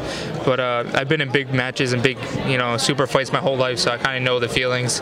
But I mean, like, let's be honest, like this is only my second fight. Most of these guys have 16, 17 fights, so just getting used to it and just going on the fly, you know, kind of going with the punches. Yeah, but I imagine you'd say you're you're better everywhere, right? After all this time oh, off and continuing to train. Yeah, man. I mean, always. I'm always training. I'm always training hard, so it doesn't really matter. Like there is no opponent, you know. It's all about me in there. Yeah, and I mean, can you take us back to the first fight a little bit? Like, obviously, it was a really fast fight, but was there anything that maybe going into this fight that won't be there, like less nerves, you know, those kind of things? It wasn't too much of the. I mean, yeah, obviously there was nerves, like adrenaline dumps. You know, like people say the UFC jitters. That was way bigger than UFC jitters for most of the guys that have it. You know, that was one and zero going into a main card with. I mean, sorry, zero and zero going into a main card with probably every all the MMA community watching, all the MMA fighters watching. Every guy tweeted after that. Every you know, so that was way bigger than UFC jitters, and I went in there and you know dominated. So. Um, yeah, I feel like I'm gonna take that experience with me for the rest of my career, and like that just keeps building up until one day I'm gonna have to fight for that belt, and I'm gonna be like, I'm fucking seeing everything, you know. Yeah, what's it like? You know, you mentioned the belt. You got. I assume you're going to be a welterweight. I know this is a catchweight fight, but you see the champion right here. You, you know, all these guys. What's what's the emotions when you you know are in proximity to that title you want right there? I just see food, like you know what I mean. I see like what I want. I see. I, I don't know, man. It's it's weird for me. Like, I believe I could. Like, I, I knew I could beat these guys like five years ago. Like, I've been training with guys. I, I, I don't know, man. I just I just know what I'm destined for, and that's the thing. When people are like, "Oh, can you deal with this hate and this and? I'm like, man, I know what I'm gonna do. I know this and that. So like, fuck what everybody thinks, really. You know, man, I'm. I'm a different level than everybody. I feel like I feel like there's no one that can even compare to me in like my mind in, in, in the game. So everything will show. Yeah. So how do you take things going forward? Because obviously, you know, there's three different sides to this. Um, you know, there's Bellator, what they want to do with you. I'm sure your management sees things a certain way, and you see things a certain way. How do you strike a balance of what makes sense for your career path?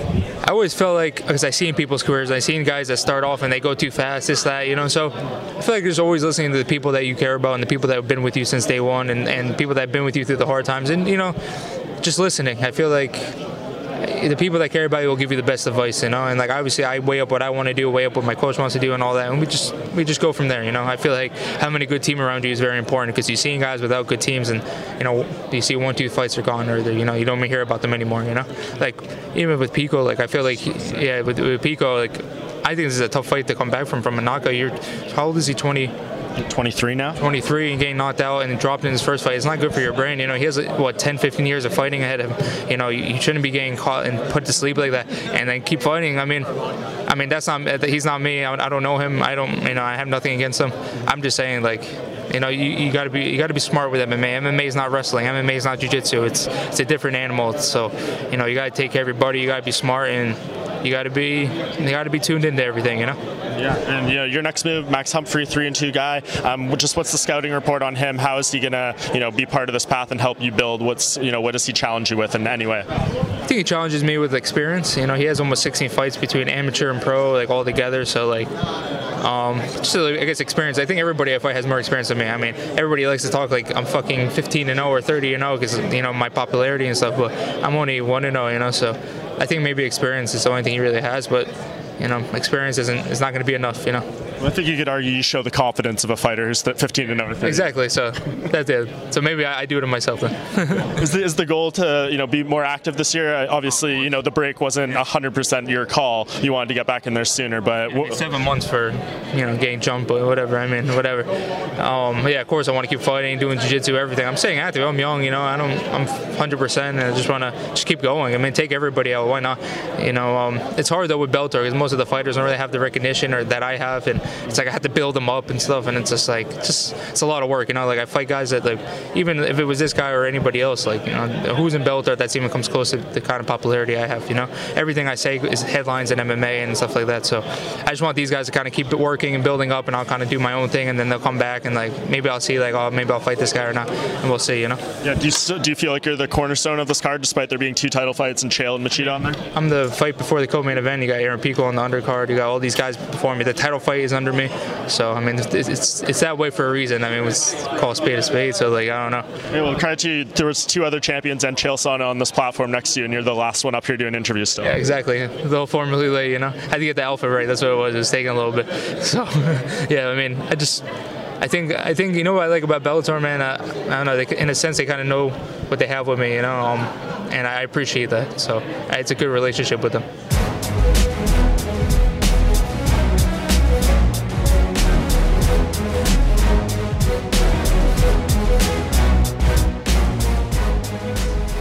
That was Dillon Danis and the young Mike Bohn, and uh, and I thought you know, Mike, like I said, I thought Dillon kind of kept it real a little bit. I'll tell you something funny, by the way.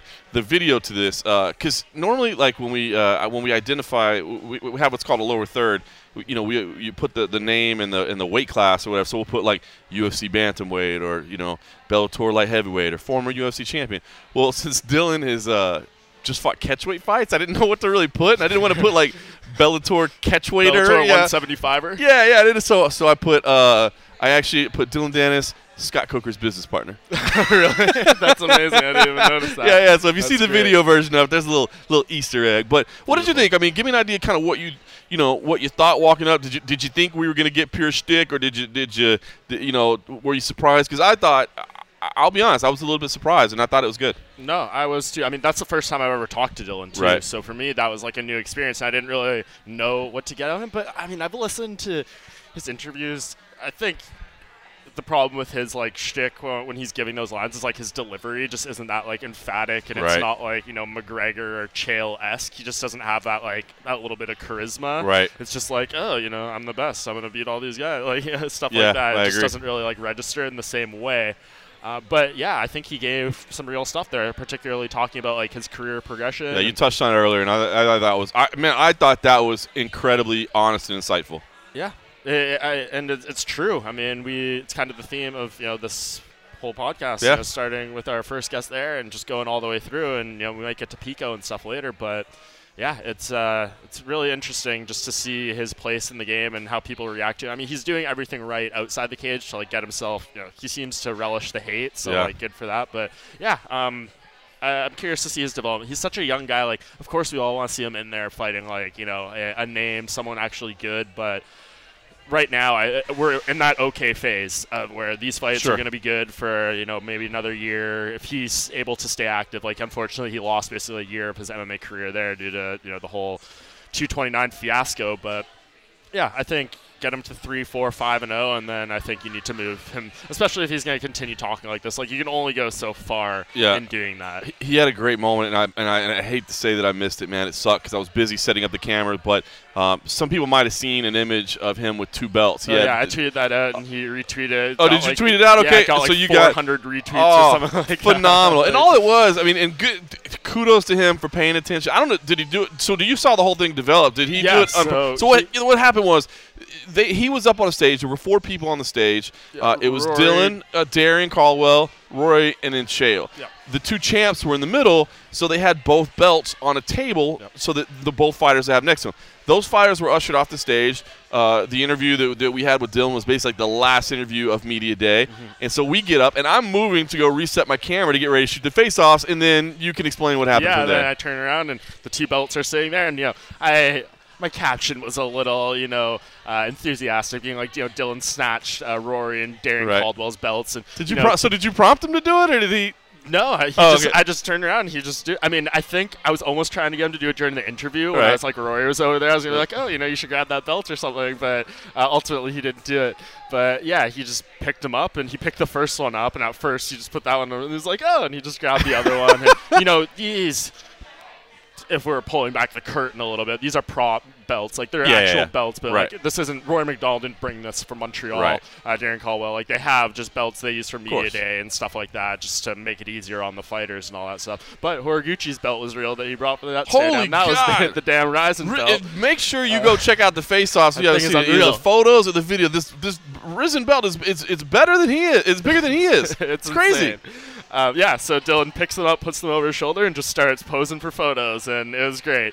People ate that up, and yeah, I tweeted it out, and he retweeted it, and that got many people upset. Ben Askren tweeted something, you know, in response, being like, you know, why don't you go earn one of those? Like, it's funny, he was carrying more belts than he has more than Yeah, fights. like, two belts, one fight. So uh-huh. he's doing, he's changing the game. He's got doubling up in one fight. I love it. I love it. I thought it was great, man. That's good. I didn't know that you tweeted out. That's good. That you got a picture of it because I didn't get one because I was I was I was moving the video camera to the back to get ready for the face-offs. It's like, damn it, that's a, hilarious. And he had kind of like such a little wry smile while he was doing it, like like he knew he was just being naughty. Yeah, he, he knows what he's doing, and you know, no one seemed to. You know, it's not like Rory or anyone else came over. You know, if Rory wins, I'd be curious to know. You know, ask him that question post fight and see what he thinks. Yeah. Um, but yeah, definitely a, a smart move by him. He was the talk of you know a lot of people yesterday for doing that, and that's ultimately all you can ask for and all you can try for. That's it. Uh, listen, a couple fights that I think are are I don't want to say being overlooked. I mean, it's hard to give equal love to six fights on a, on a main card. Uh, but Ricky Bandejas versus Patrick Mix looks like it should be good, and Juan Archuleta versus Eduardo Dantas looks like it should be a really good fight as well. You know, these don't have uh, championship implications, although Juan Archuleta did say that he's he's been promised a, a, a title shot at 135 with Coker didn't necessarily uh, seem to agree with that Yeah, one, but Juan Archuleta told you this, that he got a new contract, and it's written into his contract that he gets a title shot with a win here. Yeah. And then we asked Coker, and, and, or you, I like, guess you I need to Coker- review the language of that one. He yeah. certainly doesn't remember that Which clause. I mean is it makes sense. Usually you don't have that stuff written into a contract, but um, yeah, uh, that's a big fight for Juan. I mean, this guy's been killing it for a long time. Um, you know, side note, I tweeted as well. We saw T.J. Dillashaw uh, out here first time seen T.J. Dillashaw in like a public space in the MMA world Sure. since his USADA He suspension. seemed to be in good spirits. That was interesting. Yeah, he he did look smaller to me. I will say that. Yeah. Um, yeah, but that's you know Juan's been killing it. Um, that bantamweight situation is going to be pretty fuzzy though, no matter who wins this fight, because you know not to segue too much off, but No, I want to get to because that's what I'm saying. I mean, these are these are good fights, but I mean, it's it's weird card placement. But Darrion Caldwell versus Kyoji Horiguchi is a phenomenal fight, and I get it. Uh, they, they want to open with a bang, I guess. They probably want to make sure they don't have five right you know, back-to-back five Japan rounders. time, and it's available on DAZN in Japan. Good so point there as well. To kind of do that, that works as well. Yeah, but I, I'm excited for this fight, man. I really am, and it is. I mean, I'm excited for the fight because I think it's a phenomenal matchup. You know what I mean? Like it's just a great fight. You know, we just saw one great bantamweight fight last week. Now we're going to see another. Um, I mean, it's a great fight, but I'm just I, I'm loving the whole concept too, man. I mean, I understand why the UFC does their business the way they do, and I don't blame them one bit for like, hey, we're not going to cross promote. I get it, totally understand it, totally respect it, totally support it.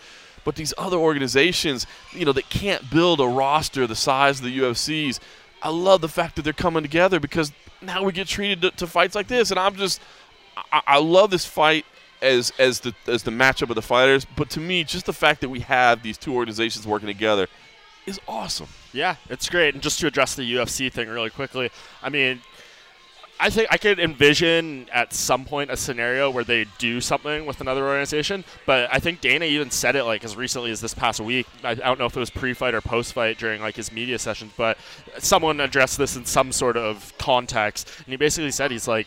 there's just no one outside the UFC that like captivates me. He's like, I think it was talking about Ben Askren hmm. in, in some sense. Yeah, He's yeah. like, if there's a guy out there that I want, like I'll get him, Right. and we'll make true. something happen. Like Yep. whether it's a trade or, uh, you know. They couldn't even co-promote with Fedor, but that was a whole ridiculous other thing. But like, if there's a guy out there that the fans are like, this fight absolutely has to. Every single Dana White press conference, they're like, you know, we want to see this fight, blah blah blah. Yep. Like, I think they would they would make it happen. You know, Dana, for better or worse, he always says I would make the fights that the fans want to see. And more than more often than not throughout history, he, I think he's delivered on that. So yeah, I think it's just the scenario of getting it right and having a person that just works for them. And right now. That doesn't work for them, but Yeah. for these two organizations, it makes all the sense in the world, and I love it. And I think Coker said the other day too. You know, Scott Coker talked to us, then Sakakibara talked to us as well. But I think, you know, they both kind of mentioned like the big thing is you got to you got to trust that other person. You know what I mean? Because normally. It's, it's you know it's, it's a two way trade. It's not just one event. I mean, if, somebody gets the benefit of, of your fighters, you need to get the benefit of theirs later on. So it's got to be a two way trade. Um, and of course, we saw that not happen back in the day with Pride and the UFC. Yeah, so Wanderlei Silva coming over. I want to fuck Chuck. it's so ridiculous. Uh, I remember. I remember watching that live, and I was like, "Oh, why did he say that? Why did he say that?" Uh, but no, but I mean, they had the trust, together, and, and, and, I, and I love this fight. Um, and I, I am really intrigued, and I, and I'll tell you, it's fun because you know I, have started doing commentary in Vegas for FFC Final Fight Championship, and they use a ring. And it's just been so long since I've watched MMA in a ring like that up close and in person.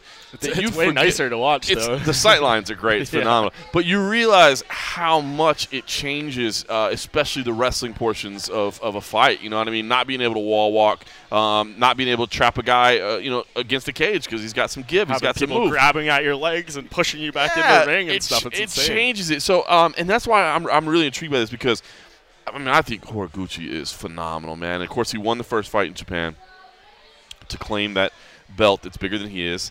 Uh, and, and, and, but the first fight did, there were some scenarios that played out up against that cage or up against the ring that I think would have been different if, if they were if they were in this cage. Yeah, I agree. Um, I'm not totally like I am. I kind of asked, you know, some of the key players involved in that, you know, the difference between the ring and the cage, but. I think Horiguchi is extremely comfortable in a cage. I mean, obviously he had Sure. his UFC run there. Um, he said it himself. Like I, I being to ATT, I was there a few months ago. They don't have a ring. Yeah, they they don't have a have ring. they have a you know Right. pretty much a normal size. And even if and even if you're not in a cage, like you're up against like a padded wall, which is essentially a cage. Yeah, exactly. So he's really used to that environment. It's very comfortable. Um, the octagon is definitely like they have an octagon ATT. The circular cage. Um, never, you know, that maybe would be an interesting story to do at some point. The octagon versus the actual circular cage, like Right. how they differ in terms of trying to cut angles and stuff. But yeah, I don't think like at the end of this fight, whoever wins, we're going to be like, oh well. The, you know the cage was the difference maker, or Sure. Gucci didn't know what Yeah, he was yeah. doing. Like I think that's not gonna play into it too much. But yeah, he's Horiguchi is absolutely amazing. Like he is so talented um, that I don't think that stuff really factors in. These Like, two guys are freak athletes, man. Both of them, freak athletes, man. Both their workouts were fun. Both of them had had a good time, and just their speed and, and ah, I'm, I'm, I mean, to me, to me, honestly, I think this is the best fight on the card. Yeah, I mean, in terms of, I think just overall like importance, and because right now that bantamweight division is crazy. Like that number one spot is up for grabs in a lot of way. Like obviously Henry Cejudo made his statement, but he's beat one guy in the division. Like Yeah. one, I mean TJ too, who's but you know say say what you will about Right. that whole thing, but like. Yeah, I think Horiguchi's put together a nice resume. Caldwell's put together. Like you could come out here and say this guy is the number one bantamweight in the world, the winner of this fight, and I don't think there's like a super strong argument against it. So that's great. That's amazing for Rizin. That's amazing for Bellator. Yep. To you know, that's what Scott Coker wants. They want to be able to say these are you know we have the best fighter in the world in that weight class and it's growing. You know, you could make that argument about Mousasi. Um, I don't think necessarily Bader's there yet, but now you can make it. You can make it about a Malay. You, you know, you can keep going. So there's there's some interesting stuff happening with Bellator right now, and I'm curious to see how this whole thing shakes out because it's just I don't know. The fallout of this is. I'm almost just as interested in the fight because it's just Yeah. madness. You know, you have Horiguchi who is supposedly being promising that he's going to come over fight once a year and defend this title. But like, I'm sure that doesn't make the other bantamweights happy. I Yeah, right? guarantee if that happens, we'll be seeing Bellator introduce an interim title Of at course, some and that will be and that and that that to me perfect use of an interim title. Exactly, and maybe winner uh, like regardless of who wins, because Darrion Caldwell is saying that he's going to be in this featherweight tournament that's coming up. So if he wins that thing, the bantamweight title isn't getting defended for a while. So it's just all it's very interesting to see what happens with the winner of this fight, the division, all that kind of stuff. It's uh, it's pretty compelling at the moment. I wonder if Horiguchi would be the kind of guy that the UFC would ever want to get back. I mean, I think we were all surprised when he left, but my understanding was just that like you know, he basically wanted out because he knew he could go make more, way more money yeah, in Japan. And, that, and that's I think going to be the big issue of ever That's- getting him back. that's what I wanted he's too. Making, he's the guy over there. Yeah. He's, how many Rizin shows has he headlined? Yeah. Um, he's a huge star over there. The fights for him, generally speaking, are easier more or less than having to fight these killers over and over. and he's and the over. man. He's the he's he's the poster guy. He's the guy. So like, it's, it's really tough to walk away from that, especially when he's already been through the UFC experience for a long time. It's not being like there's that not that unknown. Like, how would I do? How would I do? I know I did like, oh, good. this guy's- yeah, I know I did. I did fine. Like, yeah, I, I yeah, beat everyone except for literally maybe the best fighter ever. True. and I think I think he could. Uh, we were kind of talking on the way over here. I think at this point, I think Horiguchi could beat Demetrius right now. Like I, uh, and, and and it may it may take a little of the luster off of it now that we've seen Demetrius lose to Cejudo, even though that was a razor thin fight. I did think it was scored the right way. I know a lot of people don't, um, but. Uh, Horiguchi and Cejudo would be. Oh, it'd be a great that, fight, That too. would be an incredible, incredible Be a great fight. See, I just wonder, man, if they are going to stick with these lighter weight classes, which sounds like you know, Dana said they're keeping flyweight. I wonder if, if you know, if, I mean, I know he's doing 135 now. I wonder if he'd go back to 125. He's, he's a tiny dude. He's not. I mean, he's not small. He's, he's The muscular. size difference was ridiculous between Oh, it's and massive. Size. Ah. Crazy. I'm pumped up for this fight. To me, that's Yeah. that's the that's the quality fight right there. Yeah, That- yeah, and you're getting it right off the bat, Oh. so it's going to be a fun start to that main card for sure. There's there's some good, and I kind of like how it's spread out. I mean, the the back-to-back title fights is pretty exhausting in a lot of ways. I agree, if it, goes, if it does they go five five rounds. rounds, and then you have a Chael Sonnen and Machida fight in there that could easily go all three rounds. Yeah, like yeah, the yeah. end of that night could be a bit of a, a slog if they had had it, you know. Proper, more or less, bout Yep. order, but I, I kind of, and this is the kind of shit Bellator can get away Like, with. exactly, If the like- UFC did this, they would be dragged over hot coals. Like imagine if So last true. week, you know, Valentina and Jessica Eye opened the main card, kicked off the main card. Like that, would- that'd be cool, but it, would be- just like It would be. I mean, dude, if that was if that was a Bellator card, you probably would have kicked off with Valentina, right? And then you probably no pun intended. Oh. and then you probably would have had the other title fight as the co-main and do Ferguson and Cowboy as the main, right? That's that's probably that would have been the Bellator bout order. You easily could, and that would be. I wouldn't be complaining about. it. I mean, No, at the end of the complain day, like these people who freak out about bout orders and stuff. Like, I, the only thing that kind of I don't like about you know these stat cards is there's these fights you want to see as five rounders. Right, Like, there's right, a lot right. Of, I was left with that feeling. Um, obviously not with the Ferguson fight, but with a lot of other. Well, fights it would. I think card. had it gone another five minutes. I mean, I don't know. I felt like the momentum was building one way, Yeah. but I think we all kind of were worried going into that fight. Like, what if we have a three-round war and we're like, But, like the Aljamain fight uh, with Munhoz, Yeah. the Katlyn Chookagian, all the Calderwood fight. Like I would have liked to see all those fights five rounds. Um, but yeah, they, they do what they do, and it, it's nothing that I freak out too much Yeah. about. Everyone's like, you know, Chookagian and Calderwood are opening the card, like you know, blah blah blah. I'm just like. At the end of the day, I'm watching all the fights anyways, Exactly. so like, it doesn't really matter to me too much. and if you're if you're Bellator, you got to do things different. You can't just be a UFC clone. You know what I mean? you can't. You got to mix it up. You got to make it interesting, and I think they're doing a, a pretty nice job right now. All right, speaking of card placement, let's get to the prelims real quick. I, I do want to ask about this one because I, I have a lot of questions about this. Aaron Pico versus Adam Borics. Okay, first of all, I have a question about just the fight itself because Adam Borics Ain't is- no joke, man. He's a beast, He dude. no he, he he This is not 12 a 0, I think. Yes, this is not a, a setup comeback fight for Aaron Pico. You know what I mean? And Aaron Pico, uh, as as Dillon Danis said earlier, I mean the the career that he's had. I mean, good for him wanting to fight the best and the best and, and, and going in against these beasts from day one. But he's still such a young guy. He's had a couple of knockouts, so the matchmaking itself is a little weird to me. I mean, it's it's not weird to me in the fact that I think these are two very talented young guys, so it's cool. But I feel like Pico's in that kind of almost like rebuilding spot, and he's not getting a rebuilding fight. And it's on the prelims too. This has been, I mean, this was, you know, what was the ESPN article? The best prospect in the history of MMA. You know, I mean, now it's like now you're on the prelims, and it feels like I- feel like. And, and maybe I'm making too much of it, man, because I know this is a young kid and he's got all the athleticism and talent in the world. And, and who knows, man, he could fight another 20 years. But I feel like this is like a crossroads fight for Aaron Pico.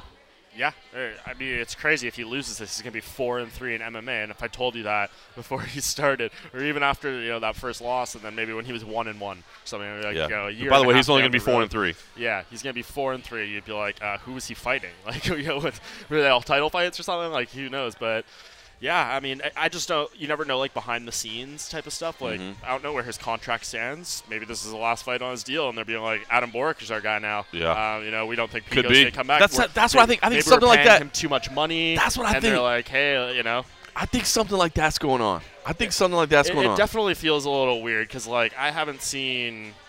And I'm, you know, we ran out of time at media day. We didn't get the chance to talk to him, unfortunately. It's Well, there were goes 21 fighters there. 21 fighters, yeah. Like, you can't get to everyone. It's impossible. But yeah, I, it just seems like there's like more to it. Um, I don't know. It's really weird. I, it He's changed gyms, uh, so that's good. I mean, He's changed gyms. He's changed. He changed management. Changed well. management, Yeah, yeah. So there's a lot of things going on. Um, and you wonder, you know, this guy goes out there like an absolute hellraiser. Goes Yeah. out there just going for the kill from second one. Yeah. How is Jackson Wink gonna alter his approach? Maybe we and, see. and can you do it in one camp? you know, maybe he'll actually go for a takedown in this fight. Wouldn't that be something? he has wrestling credentials. I was credentials. gonna say, guy I was I get- wasn't sure. Guy was, it is funny, right? I mean, it's guy was going to go to the Olympics for wrestling, and he never wrestles. And and I, I, I mean, I mean, he's he got some gold- amazing Gloves fights. boxer too. Like, Sure. he, he got some good stuff going on, but yeah, it, it's weird. Like, honestly, the best thing it, it might not be the most exciting thing. and It's on the prelims, so whatever. But the best thing for him might be to like win a grind you out 15 minute decision just for his development. Like, how much cage time does this guy even have at this point? Yeah, like, not that you know, much. under- like 10 minutes or something. Not like, that much. get this guy a little more experience. Like, I don't know. It, it's so weird just to see this whole thing because we know he w- and again, it's the theme of this podcast. I feel like bringing these fighters along. Like Yep. he was the one that he didn't want to take the MVP route, the Neiman Gracie route, like any of these people. He's like, fight one, give me someone legit, and they did, and he lost. And then fight two, it was like a, a little more down, but it was a guy with a winning record Right. and stuff like that. And then he took the big jump up again. He lost, and it, yeah, it's it's just a I guess a learning. I don't even know if it's a learning lesson because I don't know if it's done right or wrong. If he had won these fights, this guy would be on the top of the world. He might be fighting. If he had won that last one, for all we know, you know he'll be fighting the champion sometime soon. That's but crazy. I think for him, this one is probably, assuming you know he still has a future with Bellator. Yeah. He needs to win this if he wants to on that tournament, I agree, man. I think this this is a, featherweight tournament, because this is a that's big, you know that's moment. what all these fights are about at this point at featherweight. yep. It's a big moment, man. It really is. I'm, I'm, uh, I, I do feel like it's crazy to say that about a kid What do so you young. Think, would you think he wins or?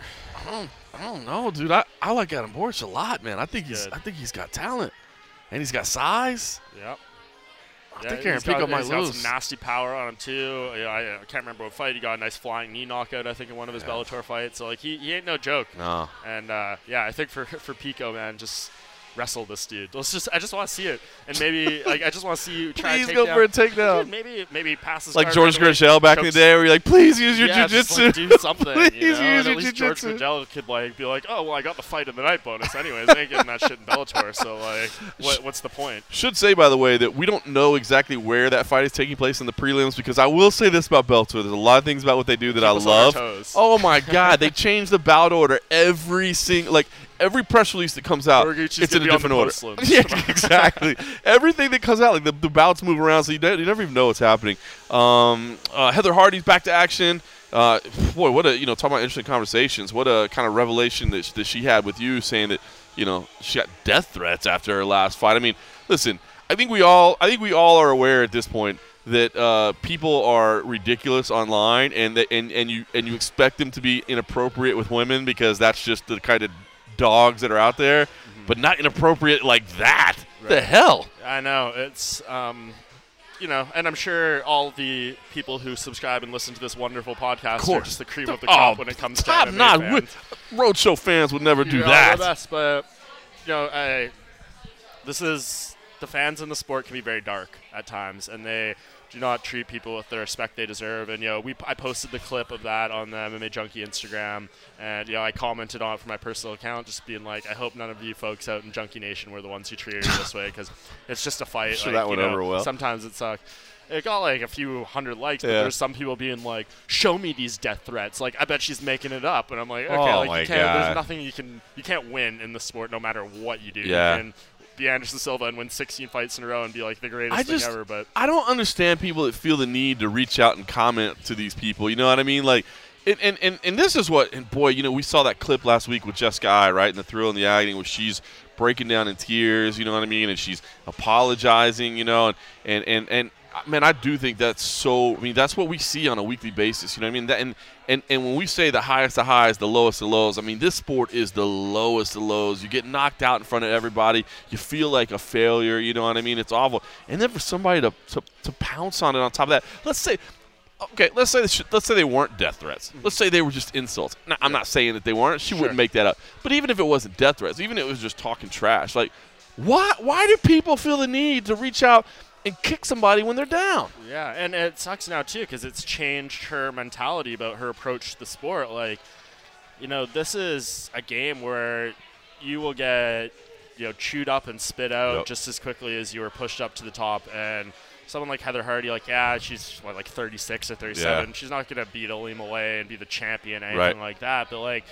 You know, she's a martial artist. She's competed in combat sports forever. Like, oh my God, how dare she go out there and like try to take someone down and like try to, you know, fight the sport she's Yeah, yeah. competing in. Like, oh my God. And I know in that Ana Julaton fight, like, She was funny. She two said she- boxers, we expect them she to she, go out there and she actually said she had, she said she had fun. She said it was my bad jujitsu against her bad jujitsu. Yeah, I thought it was kind of fun. You know, it's just the that's how you get better. You Yeah. know, that fight is maybe it taught her the wrong lesson or the reaction to it taught her the wrong lesson, but like that's just and I mean fans in every sport get bad, you Right. know, and there's it just it feels like there and maybe that's because they don't have to like face it in a lot of ways, but it seems like there's way less remorse about fan reaction. Like you know, I was at the Raptors game uh, when Kevin Durant went down and tore his Achilles, and uh, there was the whole big thing about the fans cheering. Cheering. You know, my opinion on that, they turned the ball over at the same time. I think it was a little bit of this, a little bit of that. Yeah. There was definitely some people like being like, "Oh my God, our chances of winning the championship." Just, I, I don't think anyone was like, "You know, "Th- Kevin Durant's injured. Yes, like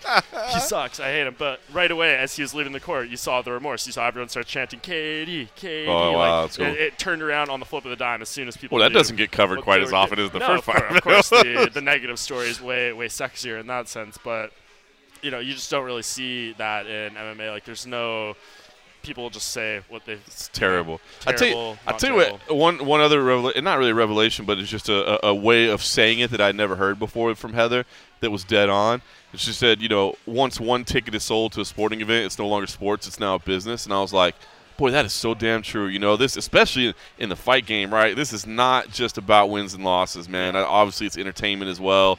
Um, and, and I don't know. I just I'd never heard it verbalized that way, and I was like, dude, you're Yeah. you're I right mean, about that. I don't know if I hate necessarily. I think uh, in MMA, I think that applies more Yeah, so yeah, than other things, but then that's the difference between you know I'm watching the NBA Finals preview going on right behind us, Right. but in other sports you win and that's all that Yeah, matters. yeah, And but- you can get to that. But at the same time, I would I would counter that it's still a business because I mean, like uh, the rules are tailored. Like, look at the way the uh, quarterbacks are protected in the NFL, or the Sure. way like uh, you know fouls are called in the NBA to, to, to keep fan interest, right? So it's, I think it still applies. Maybe not not as directly because you're right. You can be you could be you know in basketball you could have like uh, five boring. You know, players that are immobile but run like some kind of like amazing zone defense. You know what I mean? Like you don't have to be And the they run and the games. gun, It's not exciting, Right. but like they're winning but they can win titles. Exactly. Yeah. And you know, that's the whole I think the debate in MMA that's going to go on till the sport exists, the entertainment versus sport debate and what it all means. And there's some people, uh, you know, like um, fighters they're just gonna be like win is all that matters. The you know Curtis Blaydes or something like that Right. in the UFC. Like Right. I asked straight up, be like, oh the fans are booing, He's like let them keep booing, but. Next thing you know, you're Elias Theodorou. Like, you know, you win all these fights, but So you're true. not entertaining, and you could be ranked, and just like that, you're gone Yep. because we know what the sport values, and it seems you know more and more the UFC seems to be doing some of that stuff in terms of like you know keeping the fighters around. You can lose five fights in a row in the UFC, but if they're all awesome. You'll probably still have a job, Sure. and if you can win three terrible decisions in a row, and then you get knocked out the next fight, you can be gone. It might be like gone. that. Crazy. All right. Well, listen. There's a, there's more to this card, but you know, you mentioned the Raptors. I don't want to keep you too much longer because I know I know you're itching to watch some basketball at night. Uh, the Raptors will be looking to close things out uh, and, and and be uh, Canada's first major champion in what like 25 years or something like that. But uh, listen, this is a good card. Robson Gracie's on there. Uh, you've got Kubota that came over from Japan as well, so you've got some fun action there. You know, another crossover fight. Phil Hawes, you know, the name that was always the uh, the, the, super prospect. Another guy, you know, maybe an Aaron Pico comparison there. You know what I mean? A guy that just everybody thought this was a can't miss prospect, and then you know every time he kept making it up, he, he would he would fall short. Mm-hmm. Um, I think he's taking like a year off and like basically just been focusing on boxing and stuff. So I'm, okay. um, I'm kind of excited to see it. So this is, this is, a really really good card, and, and I'm excited for it. I think it's going to be good. Uh, we've got newcomer uh, Nolan King. Yep. Coming in town, we're welcoming to the Junkie staff. He'll actually be here tomorrow, so he'll be cage side with you for uh, for fight night, and I'll be in the back. So uh, if you haven't seen the MMA Junkie editions, we got Simon Head, uh, we got Nolan King now. Both those guys got started, and we got uh, one more edition that I can't quite reveal yet, but we got one more coming. So uh, yeah, hated to see the, the people that we uh, we lost. Uh, hate to see them go, but uh, I'm excited with the people we brought on board. So uh, I think uh, you're just going to keep seeing good things from MMA Junkie. So, uh, all right, listen, uh, I'm going to continue drinking frosty beverages. You're going to be watching some basketball, but uh, I appreciate your time this evening. We'll, we'll stay tuned to MMA Junkie all weekend. We'll have a Bellator 222 coverage all loaded up for you. And then next week it gets busy. There's a Bellator that we've got coverage there. There's a UFC. We're going to have that, that bare knuckle fight that uh, Cold Coffee is going to be going out to for Lobov Malignaggi. Oh tell, tell me you're not interested in Lobov Malignaggi. I am. I mean, yeah, I, you are. Dude, I was there for that media day in New York where the you know the slap happened and all that kind of stuff, and it was just it was ridiculous. And yeah, this. Uh, and you're gonna watch. Of course, I'm gonna watch. I mean, I, yeah, it's gonna be something else, and yeah, that's gonna be a busy night. It is gonna be something else. All right. So anyway, stay tuned for Bellator 222. Everybody else, thanks for listening.